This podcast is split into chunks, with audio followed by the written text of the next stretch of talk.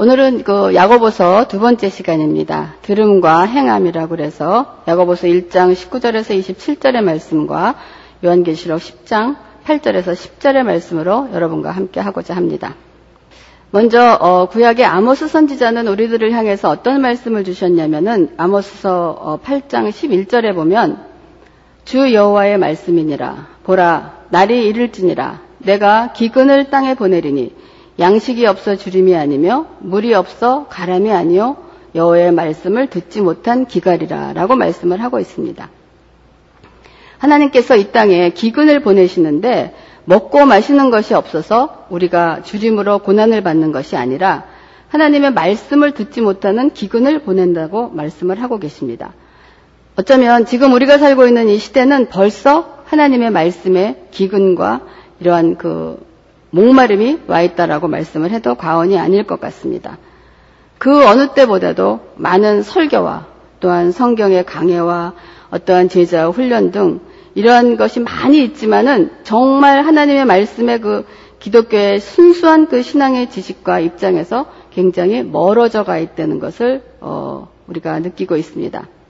그래서 아무리 많은 설교자가 설교가 선포가 된다 하더라도 하나님의 뜻에 맞는 뜻에 따른 바른 말씀이 선포되지 않으면 하나님의 말씀에 기근이 온다는 그러한 말씀입니다. 그러니까 목사로서 가장 큰 임무는 뭐 성도도 돌보고 신방도 하고 성경 공부도 하고 어려운 일도 도와주는 거지만은 목사로서의 가장 큰 임무는 하나님의 말씀이 기근이 오지 않도록 양떼들에게 푸른 초장으로 인도하는 것이 목사의 가장 큰 임무라고 생각을 합니다. 그래서 야고보서는 야고보 사도는 믿는 자들에게 1장 16절에 야고보서 1장 16절에 내 사랑하는 형제들아 속지 말라라고 말씀을 하고 있습니다. 우리가 속임을 당하지 않기 위해서는 어떻게 해야 되겠습니까? 먼저 분별해야 됩니다. discernment 해야 돼. 분별할 줄 알아야 돼. 무엇이 옳고 그른지를 찾아내야 되는 것입니다.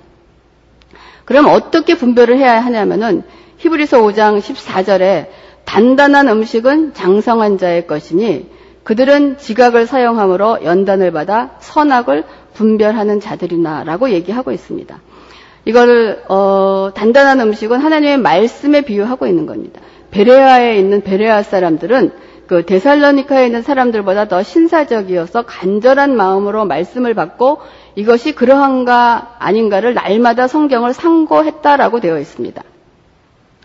여러분들이 하나님의 말씀을 듣고 목사가 전하는 그 말씀을 듣고 그 말씀들이 자신들이 성경을 보면서 성경 안에서 정말 이러한 말씀이 있는 거구나. 이게 맞는가 틀리는가를 찾아볼 수 있는 정도의 사람이 돼야 된다는 거예요. 그냥 말씀을 받고 그냥 그것으로 아멘 할렐루야를 끝나는 안 된다는 거예요. 그 말씀이 오는 것이 정말 영의 양식인가 아닌가를 분별할 수 있는 것은 여러분들의 몫이라는 거예요. 여러분들도 그거를 위해서 힘쓰고 애써서 하나님의 말씀을 먹어야 되고 또 그렇게 되도록 목사들은 양떼를 키워야 되는 것이 또한 목사들의 그 능력이고 또한 목사들의 그 책임이라고 볼 수가 있는 것입니다. 그래서 야고보 선장자가 우리들에게 무엇에 속지 말, 우리 보고 속지 말라고 지금 얘기를 하고 있는 것입니다. 무엇에 속지 말라고 얘기하면서 1장 13절에 사람이 시험을 받을 때 내가 하나님께 시험을 받는다 하지 말지니 하나님은 악에게 시험을 받지도 아니하시고 친히 아무도 시험을 하지 아니하시느니라라고 말씀을 하고 있습니다. 여기서 말하는 그 시험이라는 것은 temptation을 얘기합니다. 우리가 여러분 다 아시겠지만은 성경에서 한국말은 그냥 시험이라고 되어 있는데 그두 가지로 나눠 볼 수가 있습니다. 하나님이 우리에게 주시는 trial, 어떤 테스트도 시험으로 되어 있고 또한 우리가 마귀로부터 유혹을 당하는 것을 우리가 temptation도 시험이라고 되어 있는데 지금 야고보서 1장 13절에 쓰여져 있는 그 유혹은 시험은 temptation이란 것입니다. 그러니까 이러한 그 시험의 원인이 되는 것은 바로 각 사람의 욕심 때문이라고 우리에게 얘기를 하고 있습니다. 예를 들어서 물질에 대한 욕심, 쾌락에 대한 욕심, 명예에 대한 욕심, 이런 모든 것들이 살인과 간음과 도적질과 거짓의 증거에 그런 죄를 낳게 된다고 얘기를 하고 있는 것입니다. 그러면서 1장 14절과 15절에 계속 오직 각 사람이 시험을 받는 것은 자기 욕심에 끌려 미혹됨이니 욕심이 잉태한 즉 죄를 낳고 죄가 장성한 즉 사망을 낳는다라고 얘기를 하고 있습니다. 그러니까 욕심으로 인하여 생긴 죄가 장성한다는 것은 그 원어의 뜻을 보면은 끝까지 마친다는 거예요. 그래서 죄과 죄로 끝마치고 사람이 그 죄를 끝까지 회개하지 않으면은 죽음에 이르는 그러한 결과가 된다는 것을 야고보 사도는 얘기를 하고 있는 것입니다. 그러므로 사람의 시험의 원인이 되는 것은 자신 속에 있는 욕심이라고 오늘 야고보 사도는 우리에게 얘기하고 있는 것입니다. 우리는 쾌락과 물질과 명예 등 모든 세상에 속한 것들에 대한 모든 욕심을 버림으로써 어떠한 시험에서도 떨어지지 않도록 하라는 것입니다. 그래서 예수님께서도 우리에게 시험에 들지 말게 해달라고 주기도문에서 기도문으로 우리에게 가르쳐 주셨던 것입니다. 그리고 둘째로 야고보 사도는 우리를 향해서 하는 말씀이 1장 19절에 사람마다 듣기는 속히 하고 말하기는 더디하며 성내기도 더디하라라고 얘기하고 있습니다. quick listen이라는 거예요. 그러니까 들을 때는 빨리 알아듣고 속히 그 말을 따르라는 것입니다. 그래서 우리가 들어라 그럴 때 성경에서 보통 들어라라고 하면 이제 보통 구약에 들으라는 말씀이 많이 있습니다. 쉐마 들으라는 것은 그냥 들으려는 게 아니에요. 그 듣고 들은 것을 그대로 행하라는 그 말씀까지 포함이 되어 있기 때문에 너희가 여호와의 말씀을 들어라 그러면 그냥 듣는 것으로 끝나는 것이 아니고 그 말씀을 듣고 그 말씀을 따라 행하라는 것입니다. 반면에 slow to speak 그러니까 말은 천천히 하고 slow to become angry 화는 천천히 내려는 거예요. 근데 우리들은 반대로 많이 합니다. 안 들어요. 빨리 들으려는데 안 듣습니다. 그리고 말은 또 얼마나 빨리 합니까? 빨리 하고 또 화도 얼마나 빨리 내고 있습니다. 우리가 지금 반대로 하고 있다는 거예요. 우리들은 사람과 사람의 관계 속에서 살고 있기 때문에 이 관계로 이어져 있는 사람 때문에 우리가 행복할 때도 있지만은 이 관계 속에서 사람들과 분쟁과 불화도 있을 수가 있습니다. 그렇기 때문에 누구든지 다 화가 나는 데는 정당한 이유가 있습니다. 그러나 당장에 우리가 처한 기분대로 그것을 폭발하여 말하고 화내지 말라는 것이 오늘날의 성경에 그 있는 말씀인 것입니다. 왜 우리가 그래야 되지 않아야 되는가? 이 성을 낸다는 것은 어떠한 우리의 분노의 표출입니다. 그리고 자신의 자제력이 부족하고 컨트롤을 할 수가 없는 것, 컨트롤이 안 된다는 것입니다. 그래서 화를 낸다는 것은 어떻게 보면 한마디로 나는 내 방법대로 하고 싶다 하는 것이 우리의 마음의 표현인 것입니다. 그 분노의 원인은 그 외부에서 주어지는 것보다는 우리 내면 깊은 곳에서 자리 잡고 있는 것임을 우리는 알아야 되는 것입니다. 내가 화가 났을 때 여러분 자신에게 한번 물어보세요. 내가 왜 이 일을 인해서 이렇게 화가 나는 건가? 내가 왜 이렇게 참을 수가 없는 건가? 하는 것을 한번 자신에게 물어보시기 바랍니다. 그 제 자신에게 한번 물어봅니다. 왜 내가 나, 에 대해서 이렇게 좀 부족하거나 험담을, 그러니까 어떤 나쁜 얘기를 들었을 때 내가 왜 화가 나는가? 물론 제가 이 말씀드리는 것은 그렇게 나쁜 말을 하는 사람들이 정당하고 옳다라고 얘기하는 거 아니에요. 왜 남에 대해서도 그렇게 얘기하면 나쁘죠. 하지만 그러한 사람을 정죄하거나 그 사람들의 화를 내기 이전에 내가 그런 얘기를 들었을 때 왜 내가 이렇게 화가 나고 그거에 대해서 마더가 되느냐 하는 것을 한번 생각해 보자는 말씀입니다. 누가 저한테 대해서 흠집을 냈어요. 뭐, 아유, 뭐 말씀을 그렇게 전해, 뭐, 실력이 없대든지, 뭐, 뭐가 어땠든지. 저는 그런 말씀을 들었을 때 왜 내가 화가 나느냐 하고 생각할 때 저는 솔직히 그런 얘기를 들었을 때 어떤 생각이 드냐면 내 명성이나 내 성품에 어떤 흠이 가는 것을 느낍니다. 흠이 가는 것을 느끼고 나는 흠집이 가는 것 같고 나는 온전해야 되는데 나는 이렇게 좀 온전하고 이렇게 흠이 있으면 안 되는데 그런 얘기를 들었을 때 내, 나에게 뭔가 흠집이 생기고 내가 뭔가 부족한 것 같고 그러한 것들이 나를 굉장히 바도한다는 거예요. 그러면 그 이면에 깔려 있는 마음에는 뭐가 있느냐? 나는 온전한 사람이 되는 거예요. 나는 그런 말을 들을 그렇게 험한 말이나 부족하다는 말을 들을 사람이 아니고 나는 온전한 사람이고 네가 생각하는 것보다 나는 그런 사람이 아니고 온전한 사람인데 어떻게 감히 나한테 그런 말을 해 하는 마음이 제 안에 깔려 있기 때문에 그 사건, 그 팩트는 그 사람이 상대방이 잘못했다라고 할지라도 내 마음에 있는 것은 나의 어떤 온전성과 나의 교만이라는 것이 나를 바도하는 것들. 그것은 내 교만과 내 것이 건드려졌기 때문에 그 외부에서 주어진 어떠한 사건으로 인해서 내가 분노가 나고 화가 나고 그 사람에 대해서 다시 톡백을 하게 되는 원인이 거기 있다는 것입니다. 그래서 이렇듯 우리의 분노의 원인이 나의 교만이라든지 이기심들이 이러한 것들이 아니겠습니까? 그렇기 때문에 이 분노뿐만이 아니라 이러한 교만과 이기심까지 회개를 하고 그 분노를 표현하는 문제를 어느 정도 처리한 다음에 나를 화나게 한 사람에 대한 나의 태도에 어떠한 변화를 주어야 하는 것이 그리스도인의 삶이라고 생각을 합니다. 그렇기 때문에 지금 우리들에게 사람은 듣기 속히 말하고 더디 말하며 성내기를 더디하라라는 그러한 말씀을 하고 있는 것입니다. 그러면서 이렇게 성을 내는 것은 하나님의 의를 이루지 못한다고 야고보 사도는 말을 하고 있습니다. 여러분 우리가 살다 보면 화나는 일이 뭐 얼마나 많이 있습니까? 뭐 남편 때문에 화내죠. 아내 때문에 화나죠. 자식 때문에 화나죠. 또 목사 때문에 화나죠. 또 직장의 보수 때문에 화나죠. 뭐 화, 나를 화나게 하는 이유를 찾는다면 뭐 얼마나 많이 있습니까? 겉으로 보기에는 그것이 다 외부로부터 그 다른 사람 때문에 일어나는 것 같지만은 여러분이 다른 사람 때문에 화를 내는 걸 가지고 excuse 하지 말라는 거예요. 우리 보고 그것 때문에 화를 내고 나서 네가 정당하다라고 생각하면서 네 자신을 excuse 하지 말라는 거예요. 거기에 대해서 속지 말라는 것입니다. 분노의 원인은 밖에 있는 사람한테 와서 준 것이 아니고 분노의 원인은 어디 있느냐 바로 내 안에 있다는 것을 지금 야고보 사도는 우리에게 얘기해 주면서 우리들 보고 속지 말라 하는 것입니다.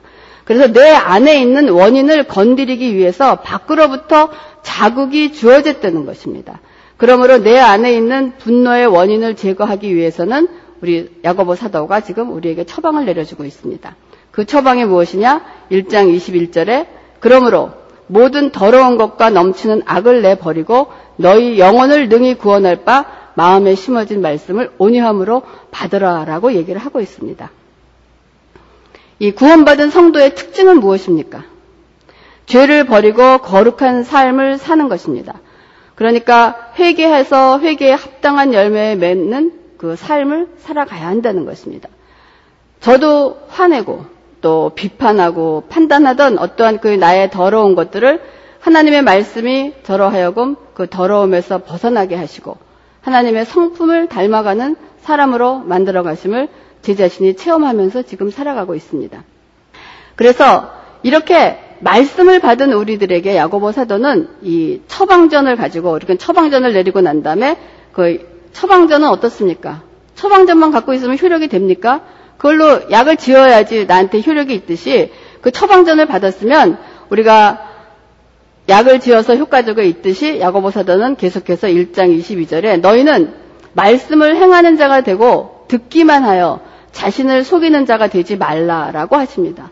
이거 굉장히 중요한 말씀이에요. 우리가 말씀을 듣는 자만 되면 행하지 않으면은 우리가 나 자신을 속이는 그리스도인이 된다는 것입니다. 그래서 우리가 하나님 말씀을 들은 후에는 우리가 하나님 말씀을 들은 후에는 무엇을 해야 합니까? 말씀을 듣는 것은 그것을 행하기 위해서 우리가 그 말씀을 듣는 것입니다.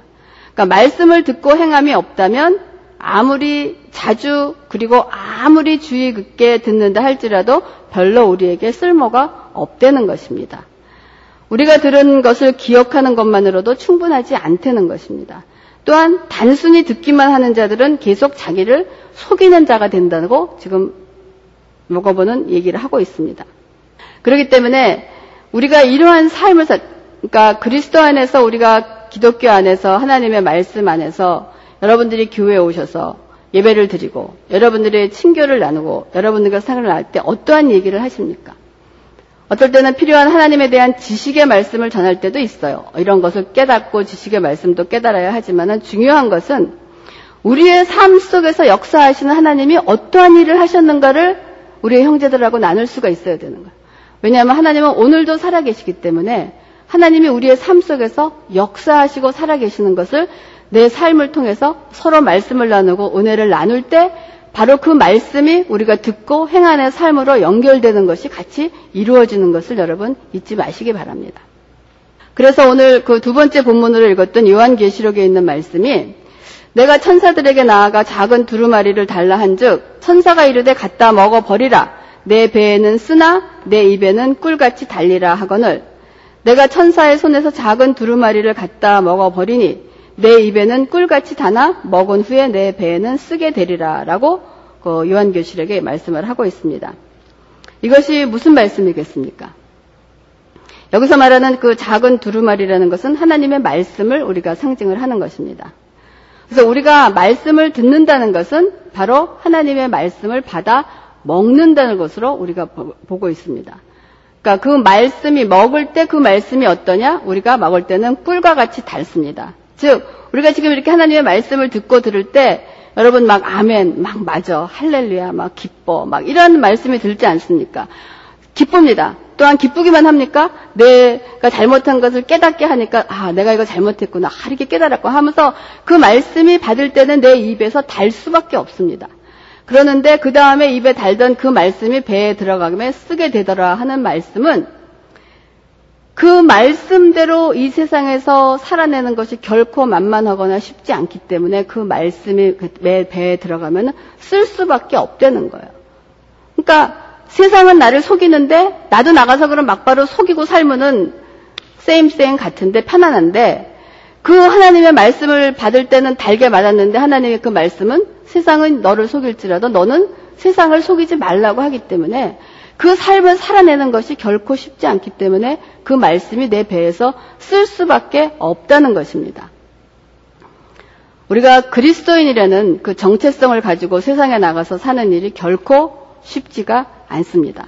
아마 여러분들은 다 체험을 하셨을 거예요. 그리스도인이라는 정체성을 가지고 사업을 하든지 일을 하든지 장사를 하든지 뭐 할 때 세금도 내야 될 때 옛날에는 어떻게 하면 좀 많이 벌고 어떻게 하면 좀 세금을 좀 덜 내야 되는 것이 세상의 룰입니다. 근데 이거를 예수를 믿고 난 다음에는 그거를 걸리는 거예요. 그렇기 때문에 옛날에 하던 그 습관을 버리고 낼래니까 세상 사람들은 그거 뭐 그렇게 스투핏한 짓을 하느냐. 그냥 다가 소려도 돼. 그걸 뭐 속인다 그래서 세상에 그런 룰이 있기 때문에 뭐 잡아가거나 하는 걸리는 일은 아닙니다. 근데 내 마음에 부대끼는 거예요. 하나님과 나의 사이에서 그것이 부대끼기 때문에 내 배에서 쓰기 때문에 그거를 안 한다고 해서 세상에서 그걸 잡아가진 않습니다. 하지만 내 마음이 하나님과 부대끼기 때문에 남들이 볼 때는 바보 같은 짓을 할지라도 그 세금을 내야 되고 하는 그러한 것들이 어떠한 이 그리스도인들이 이 세상에서 하나님의 그 말씀으로 살아가는 배에서 쓴 것이 어디 한두 가지겠습니까? 이러한 삶을 그 살아가는 것이 하나님의 말씀대로 살려고 이런 발버둥을 쳐야 하는 것이 사실은 우리들의 현실이기 때문에 하나님의 말씀이 내 배에 쓰다는 것입니다. 그 다음에 이제 다음 야고보서는 우리들에게 하나님의 말씀을 올바르게 사용한다는 것이 무엇인지를 우리에게 가르쳐 주고 있습니다.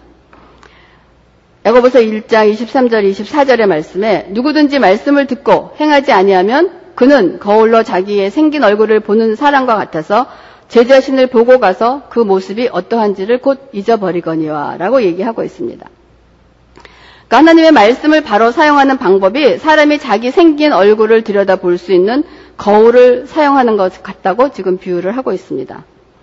우리가 거울을 들여다보면 여러분의 얼굴을 잘 볼 수가 있지 않겠습니까? 그러면 얼굴에 무엇이 묻었나 또 지워야 될 거 있나 라고 해서 그것을 보고 난 다음에 그 다 닦고 합니다. 근데 얼굴을 본 다음에 그거를 잊어버린다는 것은 우리가 하나님의 말씀을 우리의 거울과 같아서 우리에게 우리의 죄를 비춰주고 하나님의 말씀을 통해서 내 자신을 바라보는 것입니다. 바라보니까 아 이런 것이 잘못되어 있구나. 이것이 고쳐야 되겠구나. 이것이 더러운 거구나. 한 걸 알고 그거를 지워버려야 되는데 그냥 보고선 잊어버리고 나에게 묻어있던 것이 무엇인지 모르고 잊어버리고 돌아서는 것과 같다는 그러한 지금 그 말씀을 하고 있는 것입니다. 그러니까 우리가 우리 자신을 살피기 위해서 하나님의 말씀에 나를 비추어 보면 하나님의 말씀이 여러분에게 비춰지면 여러분의 모습을 진정으로 알게 될 수 있다. 여러분의 자신을 알 수 있는 가장 방법은 다른 방법이 없어요. 여러분이 여러분을 잘 아는 것 같죠? 아니요. 우리는 우리 자신을 모릅니다. 우리는 우리 자신이 굉장히 괜찮은 사람인 줄 알아요. 괜찮고 또 근사하고 뭐 죄도 없는 것 같고 우리는 우리를 그렇게 생각을 합니다. 아니라고 할지라도. 그런데 우리는 우리를 알 수가 없습니다. 하나님의 말씀이 나에게 비춰질 때 내가 내 자신을 바라볼 수 있다는 것입니다. 그래서 하나님의 말씀만이 내 진정한 내 모습을 바라보게 하고 하나님의 말씀만이 나의 모습을 하나님의 것으로 바꿔갈 수 있는 능력이 있는 것이 바로 하나님의 말씀뿐이라는 것입니다. 그렇기 때문에 거울을 보고 난 후에 곧 자신의 모습이 어떠한지를 잊어버리는 자들은 하나님의 말씀을 헛되이 받는 자들입니다. 그러니까 어떻게 보면은 입에서 들고 그냥 단맛 그걸로만 끝나고 그 말씀이 내 배에 들어가서 쓴맛을 경험하지 못하면 그냥 단맛으로 그냥 다 끝나버리는 거. 입에서 달기만 하면 어떻게 되겠습니까?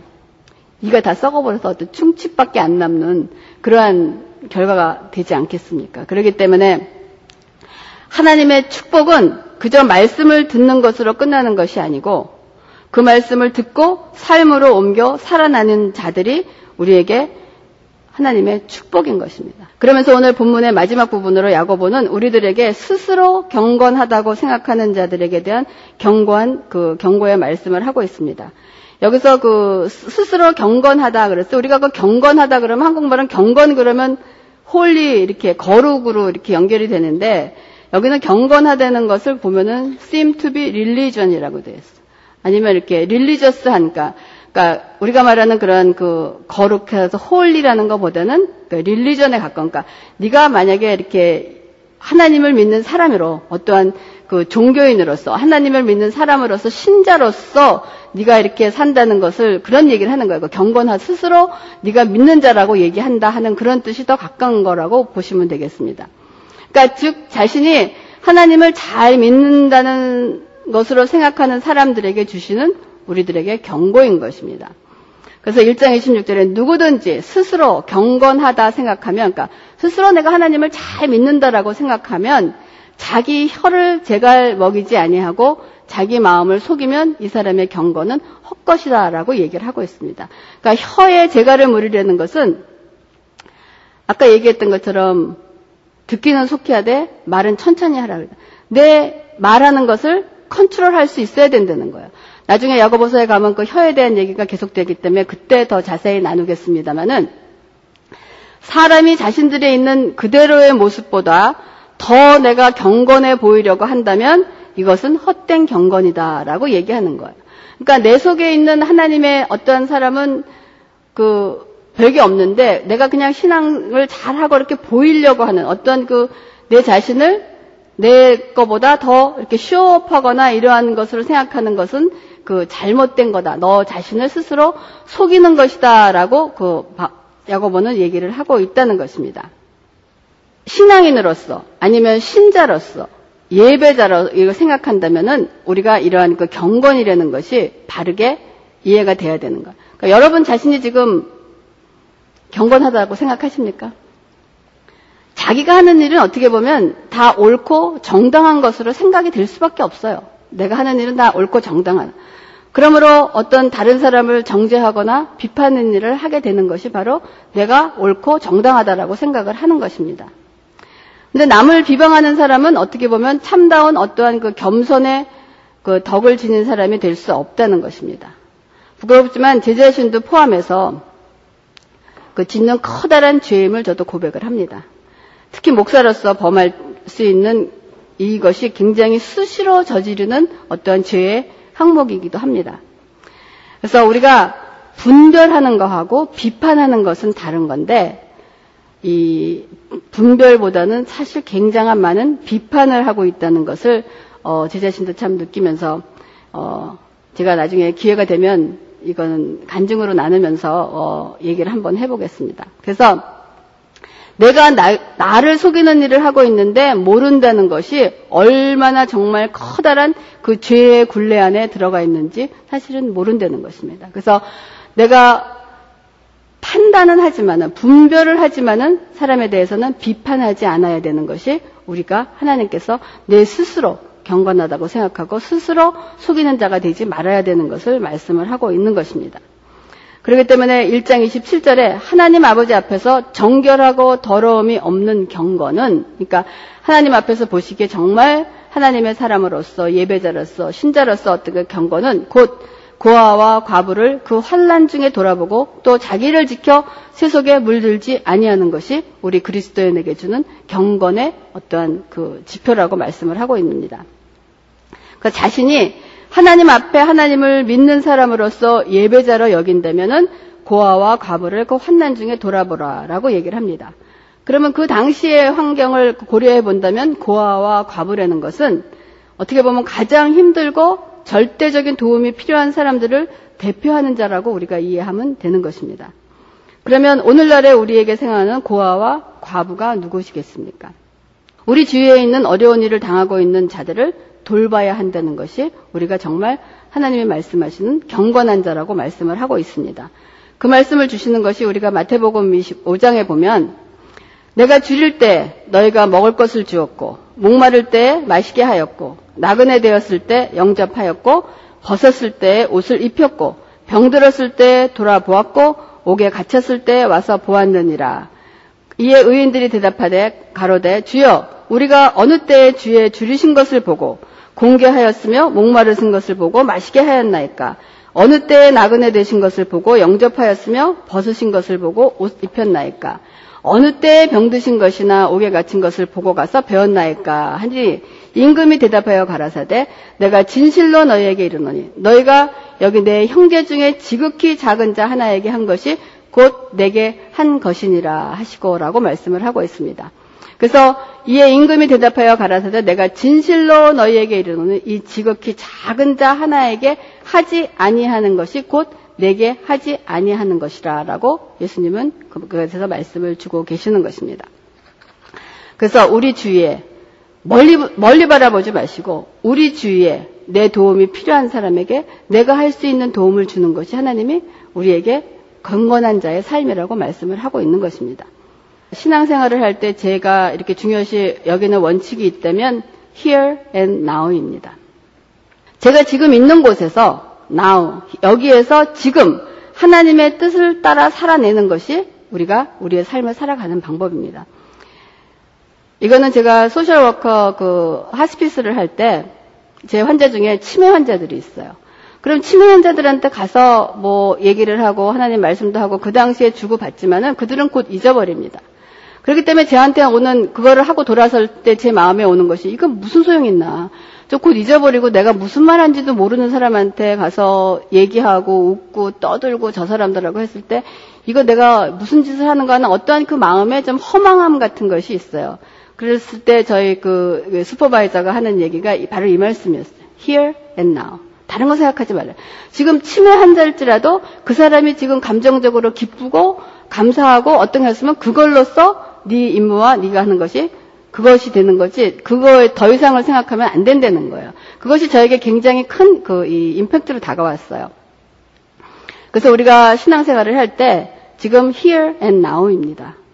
지금 여러분들이 계신 곳이 어디입니까? 우리가 지금 같은 곳에 지금 이곳에 살고 있지만은 우리들이 지금 처해 있는 곳은 다 다른 거예요. 어떤 사람은 학교나 뭐 직장에 어떤 사람은 어쩌면 직장이 필요한데 아직 일자리가 없는 사람, 어떤 사람은 건강이 회복된 사람, 회복된 사람이 있는가 하면 어느 사람은 갑자기 알지 못하는 병에 있는 사람, 어떤 사람은 가정이 지금 행복하고 뭐 아이들이 잘 돼서 좋은 기도 하지만은 또 가정에 어떤 뭐 모든 상황이 다 좋고 나쁜 상황에 관계없이 지금 우리가 처해져 있는 그 상황이 있습니다. 거기에서 우리가 어떤 좋은 상태라든지 우리가 생각할 때는 bad condition이라고 할더라도 우리가 지금 바로 있는 바로 그것이 하나님께서 지금 나에게 허락하신 것이라는 것을 우리가 인정할 수가 있어야 돼. 그것이 인정이 안 되면 한, 앞으로 더 나갈 수가 없습니다. 하나님 왜 나를 여기다 두셨습니까?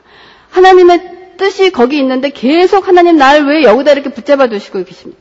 나 왜 여기 있습니까만 계속 물어보면 하나님은 그거를 깨달을 때까지 나를 붙잡아 두셔야 하기 때문에 더 이상 하나님과의 어떤 진전, 그러니까 가장 중요한 것은 내가 지금 있는 이곳, 내가 이해할 수 없지만은 왜 내가 이런 상태에 있느냐? 하나님, 감사합니다. 하나님이 허락하신 것을 내가 믿습니다. 하고 그거를 인정하는 것이 가장 큰 신앙에서 지금 현재에 주어진 사건에서 나가는 방법인 것입니다. 그러고 난 다음에 그곳에서 지금 이 상황 속에서 하나님이 나에게 하시고자 하는 뜻이 무엇인가를 알아내는 것이 우리가 인내의 사람으로 어떤 하나님의 뜻 안에서 인내의 사람으로 훈련되어가는 과정입니다. 그러니까 저는 여러분들이 지금 어느 상황에 있는지 다 모릅니다. 하지만 여러분들은 아십니다. 그 상황에서 불평과 불만하지 마시고 하나님 내가 받겠습니다. 하나님이 허락하심을 믿습니다 하고 그 자리에 순복하시기 바랍니다. 그러고 난 다음에 그 과정에서 하나님께서 이러한 믿음의 훈련을 통해서 나갈 때 야고보서 1장 27절에 마지막에 있는 말씀처럼 자기를 지켜 세속에 물들지 않게 한다는 거예요. 우리가 경건이라는 것이 우리의 어려운 사람을 돌봐주는 것도 경건이면서 또한 우리를 자기를 지켜서 세속에 물들지 아니하는 것이 오늘 야고보 사도는 우리에게 경건한 자의 삶이라고 말씀을 해주고 있는 것입니다. 그래서 지금 저와 여러분 또한 저희 새삼교회도 처해져 있는 현재의 위치가 있습니다. 그 위치에 하나님께서 어떠한 상황이 되든지 그 상황을 하나님이 주셨음을 감사함으로 받고 거기서 하나님이 우리를 향하신 뜻이 나를 어떻게 deal하시고자 하는 것을 발견해 낼 때 그 다음에 스텝으로 나갈 수 있는 길이 열려질 줄을 믿습니다. 기도하겠습니다. 하나님 감사를 드립니다. 오늘 하나님께서 우리들의 삶 속에서 우리에게 주신 아버지 그 말씀을 따라 아버지 그 말씀을 듣고 그 말씀을 따라 행할 수 있는 우리가 될 수 있도록 도와주시옵소서. 우리의 삶 가운데서 모든 성도들이 하나님의 자녀들이 처해 있는 상황이 다 다릅니다. 아버지 그 다른 그 환경 가운데서 우리가 지금 하나님께서 나에게 하시고자 하는 그 뜻을 그 있는 삶의 현장에서 발견할 수 있도록 도와주시옵소서. 그리하여 그 발견된 하나님의 뜻에 따라 우리가 순복함으로 순종함으로 그 뜻을 따라갈 때 하나님께서 그 믿음의 훈련을 통하여 우리를 인내하게 하시고 인내를 통해서 우리가 하나님의 사람으로 만들어 가시는 그 과정에서 우리가 축복받을 수 있도록 인도하여 주시옵소서. 다음 한 주간의 삶도 하나님 앞에 올려 드리오니 아버지 한 주간의 삶을 하나님 의 발걸음 하나하나 인도하셔서 하나님의 깊으신 뜻을 깨닫고 하나님께는 영광이요 나의 삶 속에는 또한 무한한 축복으로 역사되게 도와주시옵소서. 감사를 드리면서 모든 말씀을 예수님의 이름으로 기도합니다. 아멘.